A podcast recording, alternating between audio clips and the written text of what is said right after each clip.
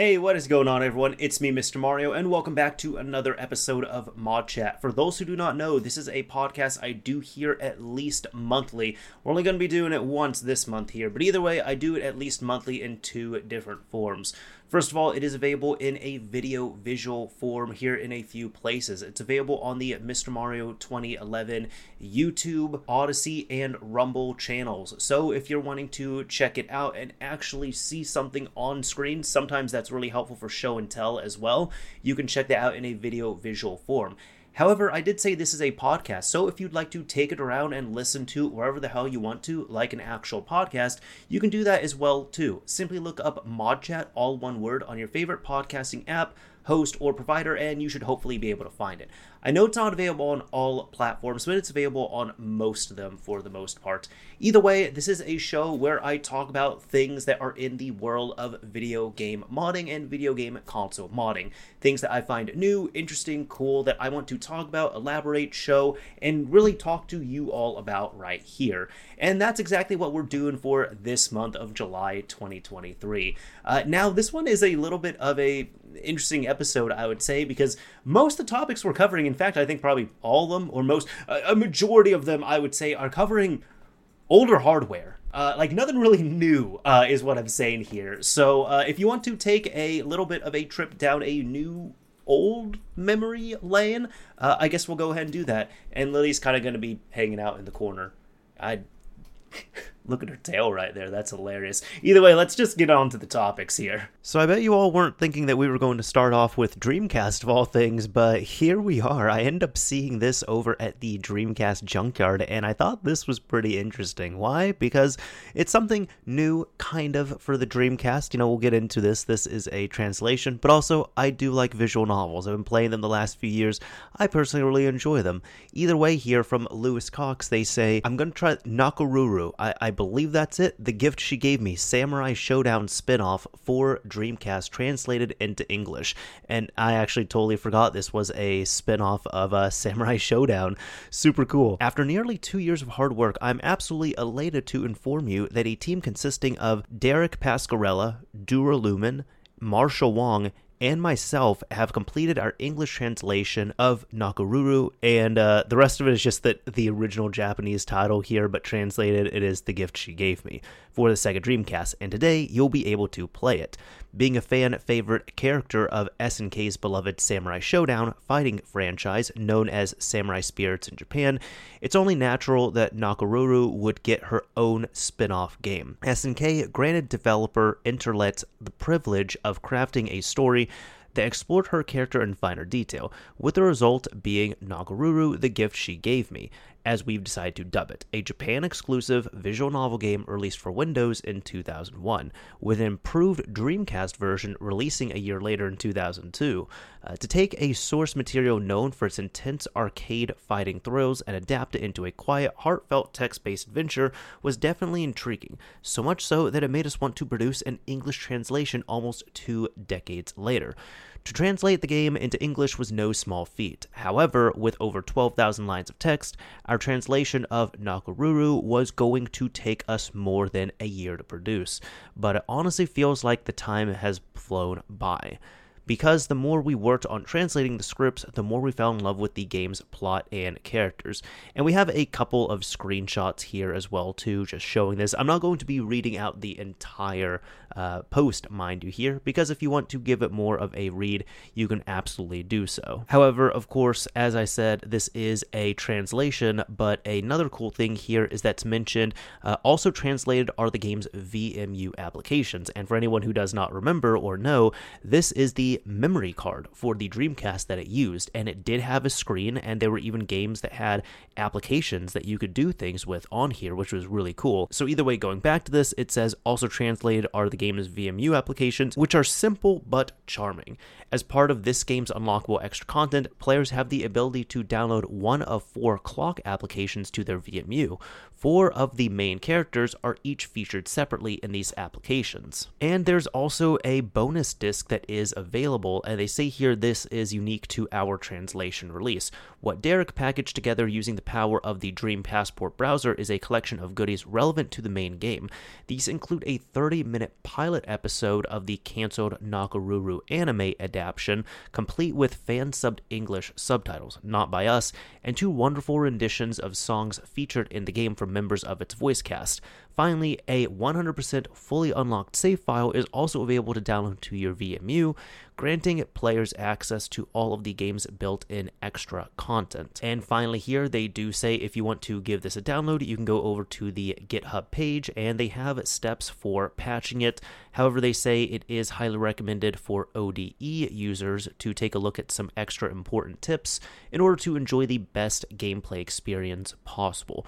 For those who don't own a Dreamcast, it is incredibly easy to set up an emulator on your computer. And the last bit of news they say here is that this is the first official visual novel on the Dreamcast to receive an English fan translation, which is why this is also big for the Dreamcast itself. Uh, it's been a pleasure to work with such talented people to see this project to fruition. We sincerely hope that you too will fall in love with the game's characters and story just as we did.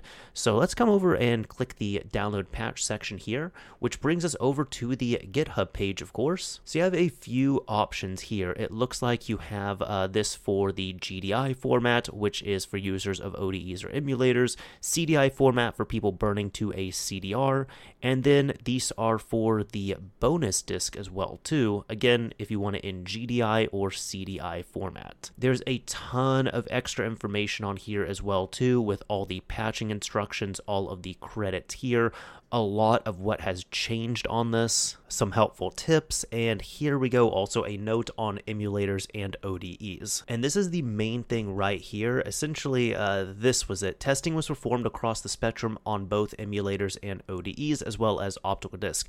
Interestingly, the game, both in its original form and in its patched form, has one very mild issue when played via emulators or some ODEs, causing a texture flicker in between some scene transitions. When this occurs, the on screen characters will flicker slightly before fading away. This is caused by faster data read speeds than developers originally intended or tested against when playing via GD-ROM, which that does make sense. So it looks like if you're using the GDEMU, you will need to have an authentic one here. You need to be on a later firmware available, and there's essentially going to be the option of either running the latest firmware that the GDEMU has to offer, or there is a setting in the GDEMU INI in which you can cap the read limit on there.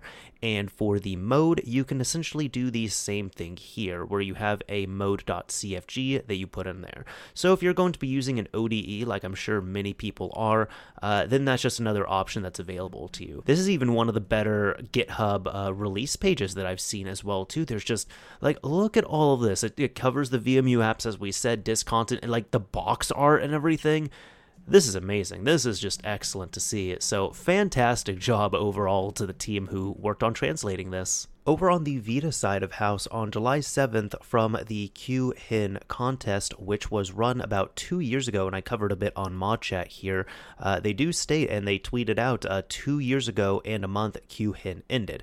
It is time to renew the experience again announcing FuHEN, the new homebrew contest for the PS Vita. And there is a link here that you can check out, and right here is the FuHEN site, where it is covering a currently as i'm recording this uh, and as i'm going to you know release it here soon uh, they're going to be gathering funds and they're going to be running a whole contest to really just bring about more homebrew to the playstation vita community Giving this site a quick read here, they say two years ago, after the success of KyuHEN, the love for the PS Vita and the gaming scene remains strong even 11 years later. With the unveiling of the PlayStation Q project, it is time to make its heartbeat even faster. FuHEN conveys the idea of the constancy of change. Despite the PS Vita being released 10 years ago and receiving end of life updates, change is still happening. This is the message we want to deliver. The Vita scene is still alive. Filled with unseen and extraordinary releases and supporting its developers. Head straight to the details page to learn about the timeline, prizes, and rules, which we can check out right here. So, right here, uh, by the time this is going to be releasing, it's still going to be in the section to fill up the prize pool right here. So, if anybody wants to donate to this contest to increase the prize pool, they certainly can. Uh, after that, from July 22nd to September 22nd, there will be a complete submission period. So for one month, people can submit their projects as long as they align with what the contest rules are for this. Uh, after that, from September 22nd to the 29th, there's going to be about a one week voting period. And at the end of September, on the 29th, there's going to be the announcement. So that's really cool to see. Uh, if you are wanting to get your hands on some more Vita homebrew, here is an awesome opportunity. If you want to donate to the prize pool, you can certainly do that right now, and it would be encouraged. If you're listening to this when the episode is still new, there's still time to do that on here, and details are on the site. Uh, and of course, if you want to actually try to develop something and enter it into this contest, you'll have about a month to do so. So, uh, best of luck to everyone who's going to be participating in this. Now, this here is probably going to be my favorite thing that I'm covering this episode, admittedly. Uh, this is from David4599. This was just tweeted on Twitter at one point over in June, and he said here, OMG, it works. Self bootable PS1 CDR, no mod chip. That's a huge progress since last time, but there are big reliability issues, and I'm not sure that this can be fixed using my method. Increase the sound to hear the PS1 struggling to read the disc. More details below. So, what we're going to do is we're going to watch this video here. It's about a minute and a half, and I'm actually going to even uh, put the desktop audio in here just so you all can see this because uh, just just listen real carefully to the PS1. It is going to be struggling, and and for anybody who does not know why this is such a big deal here because people might just say, well, you can emulate it, well, you can install a mod chip, or you could do something such as free PSX boot, Tonyhax, what have you. Uh, those all require additional other methods to either have an entry point or just to mod the PS1 itself, or of course, emulation this here, what David has done is with a completely stock original PlayStation, he just has a CDR that he was able to burn a certain way. He was able to burn a game onto a blank CD, pop it in, and it works. Uh, this is what people had dreamed about back in the day, and it's so cool to see that this is now being done. Uh, so, either way, let's go ahead and give this a watch here. So, here we go. He has this all set up, turns on the PS1. Looks like it's going to output.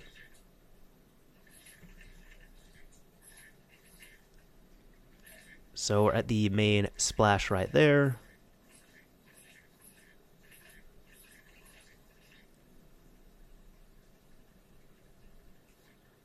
And as you can see, it is it is sitting here for a while. And I know I'm talking over it a bit, but I mean I hear the disk drive on there is going crazy. So here we go. We're at the point here where it brings up SCEE because he's over in Europe. So it's doing the same thing here. Now it's going to stay here for a while, but let's just see again and yeah, that that that drive is going crazy. So end up passing that. That's good. That check was done. Here we go. We end up getting this message here, ironically enough.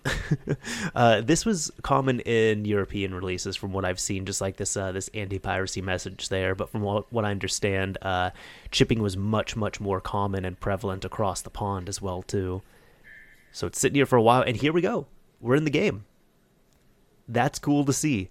That is awesome to see. Just absolutely unbelievable. Now let's just go ahead and read his thread. He says here, that's a long time since I didn't post, so here is a big update of the project. About the burner's firmware, about 40% of the 1900 functions are more or less understood. I don't think to go higher than 50%. Low level sectors, reading and writing, OPC, etc., are too hard to reverse. However, this is enough to do cool mods, and also damaging the laser diode. Yep, that happened. I think this is fixable though, but I need to spend time on that. Fortunately, I have a spare burner to continue experimenting. Now for the wobble recreation, and this is the important part here because for anyone who does not know, that is the main protection of the original PlayStation discs is that they have a wobble groove that is actually pressed into the original ones here. Uh, now, talking about that, he says, now for the wobble recreation. I can finally burn the entire SCEX pattern in the lead in area. As said in a previous tweet, this method destroys some of the lead in data, and the PS1 struggle to read the game's table of contents, but rarely. It works. But there are still several issues making the wobble reading not reliable. The most annoying one is that the pattern is fading in the middle of the lead in, which is almost each time where the PS1 seeks to read the wobble. See the pink trace and the incomplete yellow SCEE line. And he's got just a tool right here showing that. Uh, I think this is tied to how the tracking mechanism of the CD drive works and the light differences received by the photodiodes. It's even worse when the disk is really warped. Still searching a solution. Although another is the increased disk speed. By modding another feature of the burner, it is possible to increase significantly the pits and lands length, which will natively increase the PS1's motor speed. The goal is to stop detecting the original wobble, as said in an old tweet. The downside is that this will lower the writing and reading quality. We can clearly see and hear that issue in the video. Moreover, the actual motor speed and 2x speed is around 3x, so the reading is even less reliable. I have a solution in mind, but I'm not sure of the result. Also, I may have found another method to burn the wobble by altering the tracking signal while burning, no overriding. This should be possible to do in hardware by injecting a signal to the tracking coils, but I am less good in hardware and I don't want to fry something. Instead, I found a DSP command to adjust the tracking balance, and by adding some code to the firmware, I can change the value of it really fast 3 kHz while burning. That way, the PS1 is able to see the 3 kHz signal almost like is doing a real PS1 game. Obviously, 3 kHz is not enough for the minimum required, around 18 to 20 kHz, for good wobble detection, and this is still in research. I'm planning to write some sort of blog posts, but I will need a few weeks, months, because there are so many things to document. So, super awesome to see this far. Uh, I will say on this, and I'm definitely, I'm not trying to downplay his work by any means, but I will say for anybody who gets really excited over this, this is something to be excited over. However, anybody hoping for a release, just looking at like some of the other replies that David has had on here, um, because I had replied um, initially just giving some props, and then, you know, I've gotten gotten some replies and such on that. Um, from what I've seen, and even as he's demonstrated on here, uh, it's really he's not modifying the how do I say he's he's not modifying the PlayStation itself of course. He is modifying a disk drive's firmware and how specifically it is burning. The thing is, it is very intense on the burner. What I'm saying here is for anybody who is really expecting this to be like a new standard or something, I don't think so because from what I'm seeing, this is really awesome work, but it's not going to be as one size fits all as something such as free DVD boot, for example, where you don't need to burn the DVDs a special way. You're essentially just patching the DVD. And then you're able to get homebrew discs and retail games and such to work um, through self booting through that exploit. However, this here is not a exploit. This is essentially just modifying the burner itself and burning the actual wobble groove onto the CDR, which is incredibly impressive, but most people aren't going to have that ability on there. And like I said, this will unfortunately not be just like a special patch that you can apply or a special uh, image that you can run. Uh, this itself is going to be modifying the burner, which also is difficult on the burner, difficult on the CD, difficult on the CD drive as well too for the PlayStation. Um, but either way, this is just incredible work to see. I couldn't believe it when I saw it, but here we are. So awesome work overall. You know, a lot of people truly believe that Doom has to be ported onto everything, and that's a statement that yeah, I have no issue with. I'm not fighting it here by any means. Uh, however, it's not every day that a Doom port ends up getting uh, a good amount of news here. Uh, so this was actually posted on GBA Temp here, but they say that Doom has been ported to 8-bit Atari, which I I don't think we've ever covered 8-bit Atari on Mod Chat. So this is something different, right?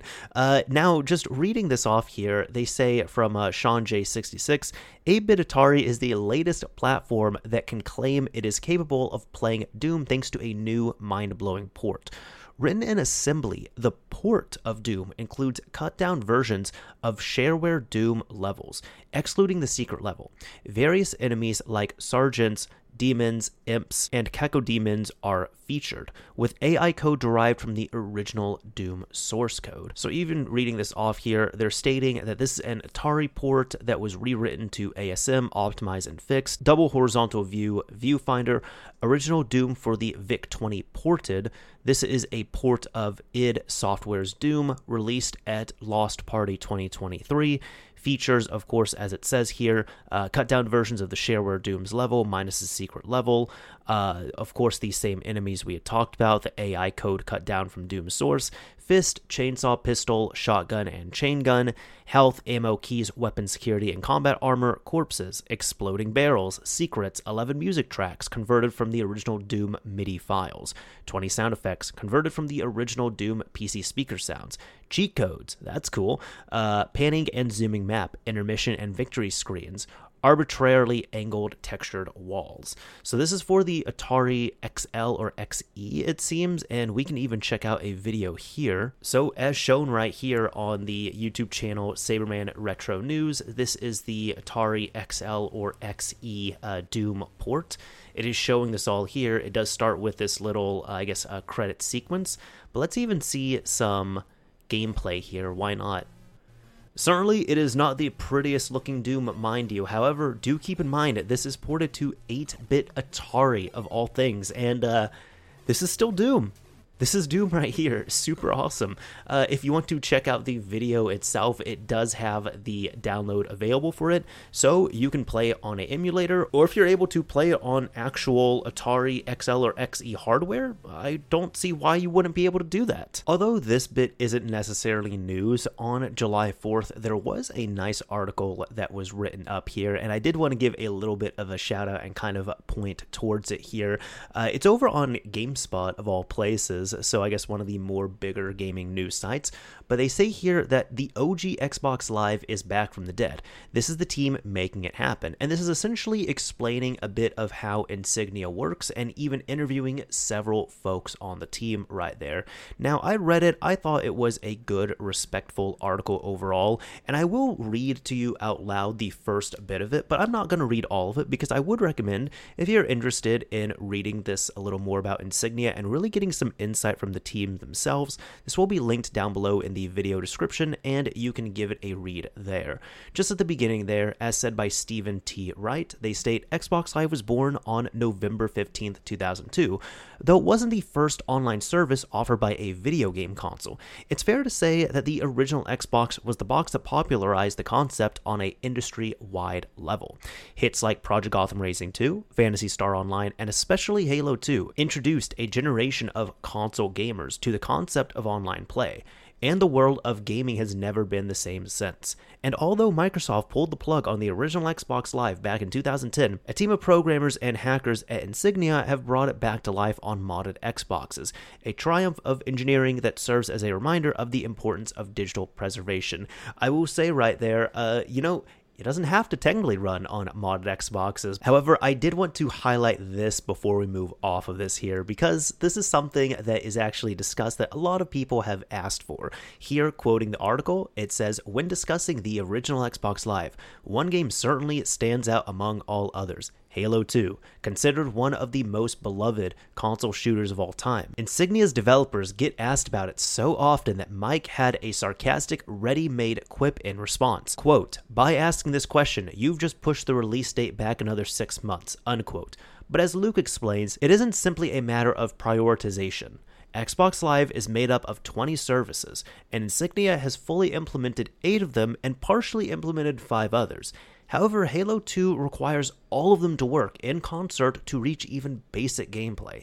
As such, there's still a long way to go before you can revisit your LAN party favorites with your friends over the internet, but it's clear that the team is committed to the cause. Overall, still really awesome, respectful article, getting a lot more insight from the team and interviewing some direct team members on there. And hey, I'm even going to disclose as well too. You know, I would say I'm friends with folks over at the Insignia team, friendly with them. They have good work that they do over there, and it's awesome how many games they're adding pretty regularly. So if you haven't tried out Insignia, definitely give it a shot. But if you're interested in it at all, give this article a read. Now, at the end of these episodes of Mod Chat, I do like to cover something that is funny, odd, weird, random, whatever it might be, just still kind of related to modding in a way. And this is actually something that I had seen a few months ago, but you know, I'm kind of pulling it up now. Uh, now, this is actually a tweet from Kaze Emanuar, who uh, has done some amazing ROM hacking for the N64, most notably.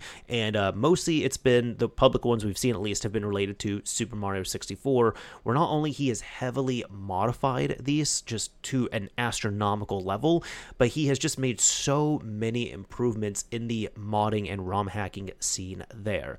Uh, however, he always releases his code for free. It's very much a thing where you can donate to him and you know support him directly, but all of his stuff is released for free. Uh, however, as said here, he said, uh, Walmart is selling my ROM hacks. He took a screenshot of this, and uh, certainly this is over on Walmart site. You can see that this is uh, this is a physical cartridge right here that is pressed up of something that he did work on, which is The Legend of Zelda: The Missing Link. Uh, so you know, if you want a physical version of one of his games, which I don't recommend doing, like not this way at least, because it's not going to support him. But if you want a physical version, uh, I guess you don't have to look all that far you can quite literally go to Walmart. Uh, there's also some other comments as well too here, uh, in which this does confirm because somebody did ask, "Wait, you made the missing link? I thought you only cared about Mario 64." To which he replied, "My name is right there on the title screen, together with CDI and Z." And Yakumono also said here, even Zelda 64, Dawn and Dusk, which I worked on to some extent, is there. So, uh, again. I guess Walmart has ROM hacks for sale. Well, that is about it for this episode of Mod Chat. I hope you all enjoyed watching this. I hope you all had a good time hanging out, listening, watching, maybe learning a bit, and being entertained as well too. Now, for anybody who makes it to the end of these episodes, I like to do a thing where I like to cover some kind of keyword or key phrase, and I'll have you all use that in the comments on whatever video upload you choose. Uh, really, at that point, I'll be able to know that you've made made it to the end of this episode. And don't worry, if you are listening to this, uh, you can certainly come over to like the YouTube channel, for example, come over to the upload and leave your comment with this keyword or key phrase. Now, I had to think about what I was going to use here, and I actually had to kind of load this up. Uh, and I also want to show you all this as well, too. You see, uh, I did do a separate little, like, short about it, I guess, or like a TikTok or whatever. Uh, but this here, my girlfriend ended up getting this for me. She actually ended up getting two of them. I'm not a per- person who really messes with toasters. Uh, like, I've had, like, one or two toasters in the past, and I get rid of them because, like, I just don't use them for, like, years, and, like, I have no need for them. Um, so I think maybe in that, um, in her desire to not only only find something cute on AliExpress, but also maybe satisfy that toaster desire right there. She ended up getting me two of these. I'm only showing you one right here, but this here is a Switch toaster. There's absolutely no circuitry to it, no electronics here, but you can load it up with two Nintendo Switch cartridges and you can do this. You can toast your Switch cartridges. I think it's cute. Either way, uh, use the word toaster. If you use the word toaster, actually, let's make it a little bit easier. Toast. So you can use toaster if you want to, uh, or you can talk about how much you like toast, how much you hate toast. Do you want your sandwiches toasted? Do you want your bagels toasted? I do know that's kind of a big debate as well too, where like Subway you can optionally get your subs toasted, but then some people say that that's absolutely sacrilegious that that's even an option to not have them toasted and that they should always be toasted. Uh, what is your opinion on toast overall. Uh, leave it down below in the comments on whatever video upload that you choose, and I'll know that if you use the word toast in some way in your comment, you've made it to the end of this video or podcast or episode. Either way, that's about it for this episode of Mod Chat. If you enjoyed it, a like would absolutely be appreciated. If you absolutely hated it, you disliked it, a dislike is fine as well too. But as I always say, this is Mr. Mario signing off. Thank you all for listening and watching, everyone. And until next month. Toast.